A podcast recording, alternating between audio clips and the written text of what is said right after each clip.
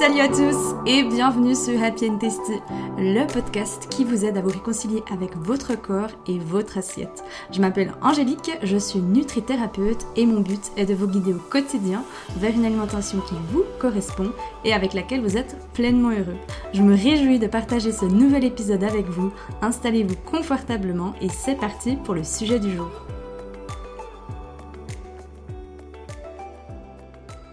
De plus en plus de personnes souffrent de compulsions alimentaires, de troubles du comportement alimentaire, d'hyperphagie, de craquage alimentaire. Vous partagez bah, quelles sont les causes principales? Pourquoi est-ce que déjà on, a des compulsions alimentaires, hein, alias le fameux euh, syndrome du paquet de biscuits?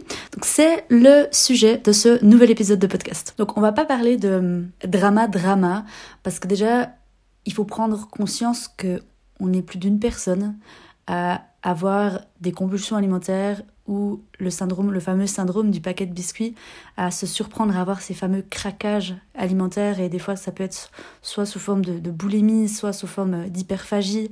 Euh, moi personnellement j'ai j'ai souffert longtemps d'hyperphagie, donc pour euh, contextualiser un petit peu, même si j'en ai déjà parlé dans plusieurs épisodes, mais j'ai souffert pendant environ 5 bonnes années de troubles du comportement alimentaire et c'est passé par différentes phases, mais euh, ce qui était le plus choquant pour moi, c'était vraiment ces phases de compulsion alimentaire où je me surprenais en fait à, par exemple commencer un, biscuit sans pouvoir m'arrêter, euh, à tout d'un coup dès que je rentrais, je tapais dans le gruyère et je n'arrivais pas à m'arrêter, pareil, les cacahuètes, c'était une horreur, les chips, et je me sentais tellement seule euh, face à ces craquages, face à ces compulsions, face à ce fameux syndrome du paquet de biscuits, parce que ben, déjà je me disais que c'était pas déjà que c'était pas normal certes mais euh, je, me sentais seule parce que j'ai l'impression qu'autour de moi il y a personne qui avait ça que j'étais la seule alors que finalement, je peux vraiment vous assurer qu'on n'est plus d'une personne à avoir ça, sauf que des fois, ben, on n'ose pas en parler. C'est pour ça d'ailleurs que, que j'ai créé hein, cette chaîne de podcast, vraiment pour pouvoir parler de sujets peut-être des fois un peu tabous,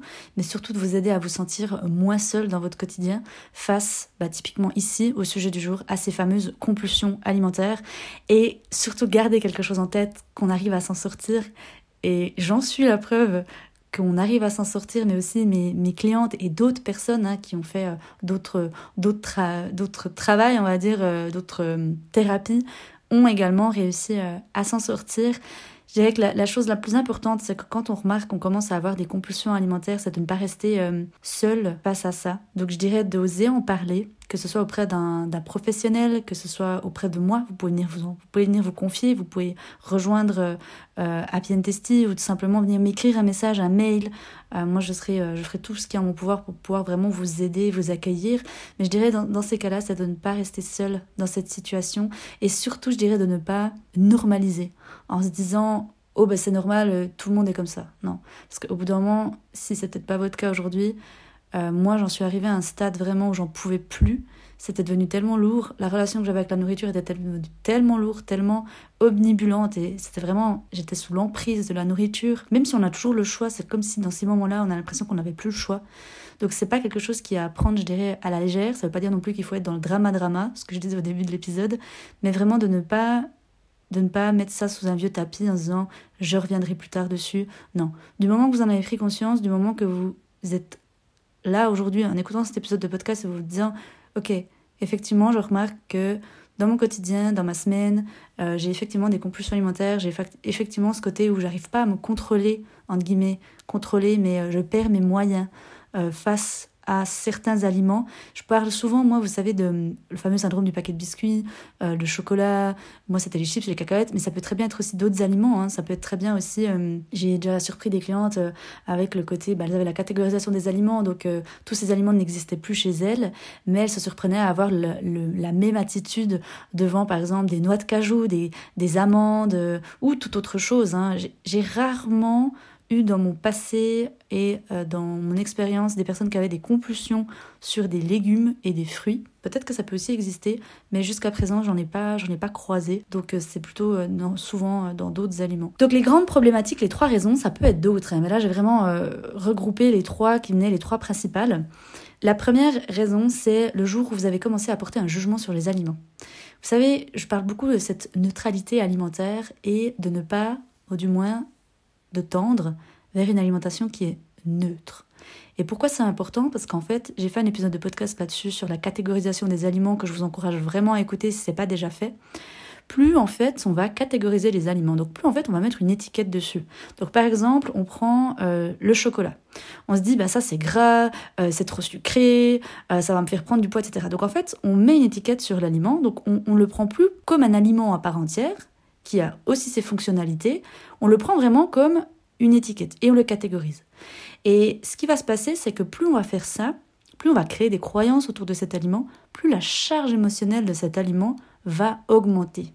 Ça veut dire quoi? Ça veut dire que le jour où vous allez vous poser, et par exemple, vous savez, on entend souvent, et d'ailleurs des fois c'est un peu un raccourci, mais trop raccourci, hein, dans l'alimentation intuitive, les gens ils pensent que, euh, et moi aussi au début, hein, je pensais que c'était ça. Je pensais que c'était, ok, je m'écoute et c'est tout. Je me pose la question, ok, qu'est-ce que je veux manger et je mange ça. Et après, il y a cette fameuse croyance qui vient, bah, si je fais ça, je mange tout et n'importe quoi. Et c'est normal, de un, déjà d'avoir cette croyance-là et cette peur-là. Pourquoi? Parce que on ne peut pas se poser ce genre de questions si on n'a pas fait un travail au préalable, si au préalable on n'a pas pratiqué cette fameuse neutralité alimentaire. Pourquoi? Parce que ce qui va se passer, c'est que quand on va se poser ce genre de questions, quand on va se demander, ok, de quoi est-ce que j'ai envie? Qu'est-ce que j'aimerais manger? Automatiquement, il va venir les aliments qui sont le plus chargés émotionnellement. C'est comme si les autres, en fait, n'existaient pas dans votre radar. Donc, tout ce qu'on vous a rabâché, par exemple, depuis que vous étiez petit, comme par exemple manger 5 fruits et légumes, ça, je pense qu'on l'a, tous entendu de notre génération, eh bien, ceux-là, on en aura tellement marre qu'ils seront pas chargés émotionnellement, dans le sens que eux, ils seront complètement neutres. On le sait, souvent ils sont sous notre nez, souvent on a une corbeille de fruits, elle est là, on la voit tous les jours, bref, il n'y a rien du tout de chargé émotionnellement, ils sont pas du tout interdits, ils sont pas du tout excitants. Alors que les autres, dès qu'il y a une condition derrière, et ça aussi ça peut peut-être vous, vous aider, dès que vous, vous entendez, vous vous entendez dire, ou qu'on vous a dit qu'il y avait une condition derrière un aliment, automatiquement ça va le charger émotionnellement. Et c'est pour ça que les personnes au début qui pratiquent la neutralité alimentaire, qui s'intéressent à l'alimentation intuitive, sans avoir fait un suivi au préalable, sans avoir quelqu'un à leur côté, un thérapeute, un accompagnant, eh bien c'est effrayant. Pourquoi? Parce que si là maintenant vous vous posez ça, à coup sûr, il va venir ces fameux aliments qui sont chargés émotionnellement. Ok? Donc ça, c'est vraiment l'une des principales raisons, c'est vraiment le jour où on a commencé à porter des jugements sur les aliments. La deuxième chose, c'est la grande problématique, c'est le manque de conscience dans notre quotidien. Que ce soit par rapport à notre façon de manger, quand on mange, quand on va à table, que ce soit dans notre quotidien de manière autre, on va dire dans notre quotidien de manière générale, c'est impressionnant, je dirais, le nombre de personnes qui oublient de mettre de la conscience dans ce qu'ils font. Et j'étais la même. Ça ne veut pas dire qu'on doit être des petits bouddhas. Et euh, je pense que vivre 100% dans la pleine conscience, je pense pas que ça existe. Encore une fois, j'ai pas connu de personne comme ça. J'ai pas dans mon expérience, mais c'est vraiment un maximum de ramener son attention à ici et maintenant. Et le manque de conscience, en fait, il va avoir un impact sur le fameux pilote automatique. Qu'est-ce que j'entends par pilote automatique? C'est vraiment on fait les choses machinalement sans s'en rendre compte. Pour vous donner un exemple avec une de mes clientes, elle, elle se surprenait même plus en fait, c'est quand on a commencé à faire le travail ensemble, les premières parties au sein de quand vous rejoignez à Testi, je vous aide en fait à remettre de la conscience dans votre quotidien. Donc on parle du fameux l'art de l'observation. Donc apprendre à se questionner, apprendre à s'observer. Et du coup, entre nos, deux rendez-vous, il y avait 15 jours de battement et j'avais dit ben voilà, maintenant tu prends conscience, tu observes et tu regardes qu'est-ce que tu fais dans ton quotidien, qu'est-ce que tu fais, euh, soit en pilote automatique, c'est quoi tes émotions, etc., etc. Elle revient qu'un jour après, elle me dit, oh, Angèle, purée, c'est impressionnant, j'ai remarqué quelque chose. À chaque fois que j'allais à la cafette, il y a des chocobons dans un tiroir, et elle m'a dit, c'est incroyable, je me vois m'asseoir, ouvrir le tiroir de chocobons, manger ce chocobon, mettre le papier à la poubelle et recommencer. Et c'est impressionnant, c'est machinalement, c'est machinal. Enfin, elle m'a dit, je ne pensais même pas que je le faisais encore. Elle m'a dit, j'ai aucune conscience à ce moment-là que j'avais mangé des chocobons. C'est comme si c'était vraiment pilote automatique. On m'a pressé sur un bouton, je suis comme une machine, je vais là, je fais ça, j'ai rien savouré du tout, j'ai même pas pris conscience que j'en avais mangé. Et elle m'a dit, c'est impressionnant, je pense que ça fait des années que je faisais ça, et seulement maintenant j'en prends conscience. Et c'est ça qui est incroyable, j'ai avec l'art de l'observation, mais surtout le fait de remettre de la conscience dans son quotidien. C'est pas quelque chose qui doit vous faire peur, au contraire, parce que plus vous allez être conscient et consciente des choses dans votre quotidien que vous n'appréciez pas ou que vous savez que c'est pas pour votre santé mentale, physique et émotionnelle, eh bien plus vous allez pouvoir travailler dessus. On dit l'être humain, il est que conscient entre 5 et 10 Vous imaginez, c'est rien du tout. Dans les 90%, il y a nos vieux schémas, il y a euh, notre fameux pilote automatique, il y a nos peurs, il y a nos croyances, il y a nos traumas, etc. Donc c'est pour ça qu'il est vraiment bon, petit à petit, de développer sa pleine conscience. Ça ne veut pas dire qu'il faut devenir fou, mais c'est vraiment petit à petit. Et moi, j'aime beaucoup parler, vous savez, pour moi, la pleine conscience, c'est vraiment comme un muscle. Plus on va s'entraîner, plus ça va devenir facile, plus ça va devenir fluide, et plus ça va faire quelque chose qui fait partie de notre vie, en fait. Dans la pleine conscience, pourquoi euh, c'est aussi important C'est aussi important quand justement on réapprend à aller accueillir pleinement sa faim et retrouver sa satiété. Une personne qui n'est pas consciente quand elle mange, elle n'a aucune idée de quel est son point de satiété et c'est normal. Vous pouvez pas être concentré à deux places en même temps. Vous pouvez pas, par exemple, être devant votre ordinateur, devant votre télé, euh, ou alors être encore euh, dans votre travail, dans le futur ou dans le passé, en train de, de vous remémorer des choses et apprécier pleinement votre repas, savourer pleinement votre repas et connaître votre satiété. C'est impossible en fait. L'humain, c'est une beauté divine, mais il y a quand même certaines choses, il ne peut pas être partout en même temps à la fois. Et la dernière chose par rapport à la grande problématique, je dirais que c'est de fuir, de vouloir fuir nos émotions et nos douleurs euh, dans quelque chose.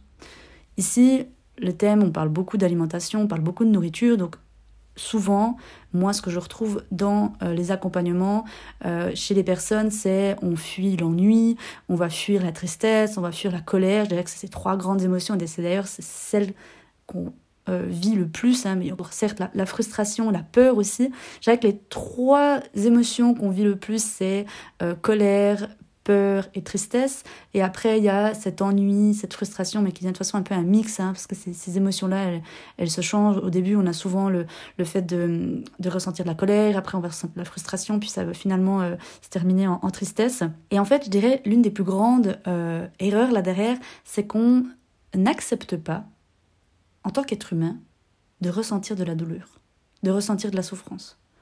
On n'accepte pas ça. On ne veut pas ça. Comme en se disant, ben non, en fait, j'ai envie que ma vie, elle soit, en guillemets, plate. Et en fait, plus on garde un état d'esprit comme ça, plus on se dit, j'ai pas envie de ressentir mes émotions, j'ai pas envie de les accueillir.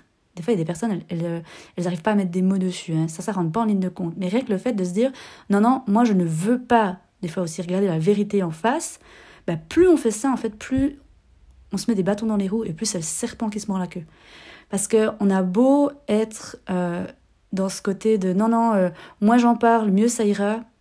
Croyez-moi, un jour ou l'autre, ça refera surface. Un jour ou l'autre, la vie est tellement bien faite que si vous avez décidé de mettre un tapis dessus, un meuble, euh, votre chien dessus, ou tout ce que vous voulez, un jour ou l'autre, ça va ressortir. Donc c'est pas qu'il faut de nouveau être avoir cette peur ou quoi, mais vraiment de prendre conscience, on revient à cette conscience, mais d'accepter que la vie est mouvement, que les vagues émotionnelles elles font partie de la vie et de pas vous en vouloir en fait, surtout ça. Si actuellement vous avez cet automatisme de fuir, par exemple, comme je vous ai dit, une des émotions avant, mais ça peut être aussi une autre, ça peut être aussi le stress, dans la nourriture ou dans autre chose, ça peut être euh, des achats compulsifs, ça peut être euh, le fait de, de faire du sport, des choses comme ça, eh bien plus vous allez déjà en prendre conscience, moins vous allez le faire, mais de pas vous en vouloir d'avoir agi ainsi comme ça, parce qu'en fait, c'est vous avez juste essayé de trouver un outil, certes, qui n'est le, le, meilleur sur le long terme, parce que hein, on sait, quand on mange, par exemple, on a une émotion, on mange, c'est très instantané, mais au final, c'est pas ça qui va venir vraiment nous aider. C'était pas ça notre véritable besoin du moment. Mais ne pas vous en vouloir de ça, parce que jusqu'à présent, vous avez fait de votre mieux. Et ça, vraiment, c'est quelque chose que j'aimerais que vous vous dites le plus souvent possible, c'est vraiment de garder à l'état d'esprit, hey, jusqu'à présent, j'ai fait de mon mieux. Ok? Ça veut pas dire qu'après, on fera pas, on n'ira pas tout d'un coup parce que euh, on ressent de la tristesse, qu'on va pas aller euh, acheter des habits, par exemple, pour se changer les idées, ou, ou moi, c'est ce qui m'est arrivé ce week-end. Typiquement, euh, samedi, je ressentais énormément de tristesse, mais par contre, je l'ai accueilli. Déjà, j'en ai pris conscience parce que ben voilà, le, travail des émotions, non seulement je l'enseigne, je l'ai aussi euh, bah, appliqué pour moi. Hein. Tout ce que j'enseigne, c'est d'abord, euh, je suis d'abord le propre cobaye de tout ça, je dois dire. Et euh, du coup, il y a cette prise de conscience, il y a cette acceptation de la tristesse, il y a cette acceptation d'être dans cet état-là, hein, vraiment de se dire, bah c'est ok, aujourd'hui j'accepte d'être cette angélique qui ressent de la tristesse. Et de pas se cacher d'être comme ça aussi, ça c'était une erreur que j'avais fait aussi pendant longtemps. Mais après, j'ai été, j'ai été m'offrir des habits et c'est ok. Pourquoi? Parce qu'on est dans cet état de conscience, on l'a pas fui. Je me suis pas dit, euh, ah bah là, je ressens de la tristesse, bim, je vais aller m'acheter des shopping. Et bim, ça va me faire plus plaisir. Non. C'est vraiment ce côté de, acceptation et pouvoir laisser circuler pleinement cette émotion, de ne pas se juger en fait d'être par exemple dans cet état-là. ok? Mais ça, c'est vraiment, je dirais, un, travail sur les émotions. Je ne vais pas le développer là dans cet épisode de, podcast. Donc concrètement, les trois raisons, comme je vous ai dit, donc un, la première, il peut y en avoir d'autres, hein, mais la première, c'est le jour où on commence justement à porter des jugements sur les aliments. Ça peut s'apparenter avec le fait qu'on décide de contrôler son alimentation. Le deuxième, c'est ce fameux manque de conscience. Et enfin, le troisième, c'est de vouloir fuir ces émotions ces douleurs dans quelque chose, de pas accepter en fait qu'on est des êtres humains et que la douleur, ressentir, euh, que ce soit une douleur, que ce soit une émotion, que ce soit quelque chose qu'on sent à l'intérieur de son corps, on se dit je n'ai pas envie de ressentir ça. Euh, ça c'est, je dirais, les trois raisons principales qui font qu'aujourd'hui vous pouvez avoir des compulsions alimentaires. Donc la solution pour tout ça, concrètement, comment se défaire de ces compulsions alimentaires? Déjà, la première chose, c'est de garder à l'esprit que vous pouvez y arriver. C'est pas impossible si vous n'êtes pas arrivé jusqu'à présent, c'est peut-être parce que vous n'avez peut-être pas employé la, la bonne méthode, mais c'est pas c'est pas impossible. ok? Donc déjà la première chose c'est d'en prendre conscience. Pour qu'il y ait transformation, il y a trois étapes importantes. La première c'est la prise de conscience, donc le fameux observation. Le deuxième c'est l'acceptation. Et attention, accepter ne veut pas dire renoncer. Accepter, c'est accepter ce qui ne peut être changé là à l'instant T. Et accepter sans jugement, sans critique. Essayez un maximum de ne pas vous en vouloir. Au début, quand on est constamment dans cet auto-sabotage, dans cette autocritique, le volume de l'autocritique, je dirais qu'il est très élevé, mais petit à petit, on arrive à le faire baisser et on arrive à accepter d'être qui on est, d'être humain, sans se juger. La deuxième, c'est de sortir du contrôle, de fameux sortir de la culture du régime. Hein, J'en ai parlé dans un épisode de podcast, rejeter la culture du régime. Ça aussi, c'est, je dirais, une étape quand on souhaite sortir de ses compulsions alimentaires, ben, c'est de décider, ok, ça peut me faire peur et c'est normal. C'est pas, vous n'êtes pas vos propres peurs, c'est votre mental qui vient vous faire ces peurs. Et lui, il se dit juste que c'est son job. Lui, son job à, votre mental, c'est de, de vous mettre des alertes, attention, etc. La seule chose qui est importante dans ces moments-là, c'est de ne pas s'identifier à ces peurs, de les accueillir, de ne pas les faire taire, mais de se dire c'est ok, Ok, oui, j'ai peur. Et vous savez, moi, il y a une phrase que j'aime beaucoup. Quand moi j'ai peur, quand je ressens de la peur, ça, je me dis toujours, derrière mes plus grandes peurs se cache mon plus grand bonheur.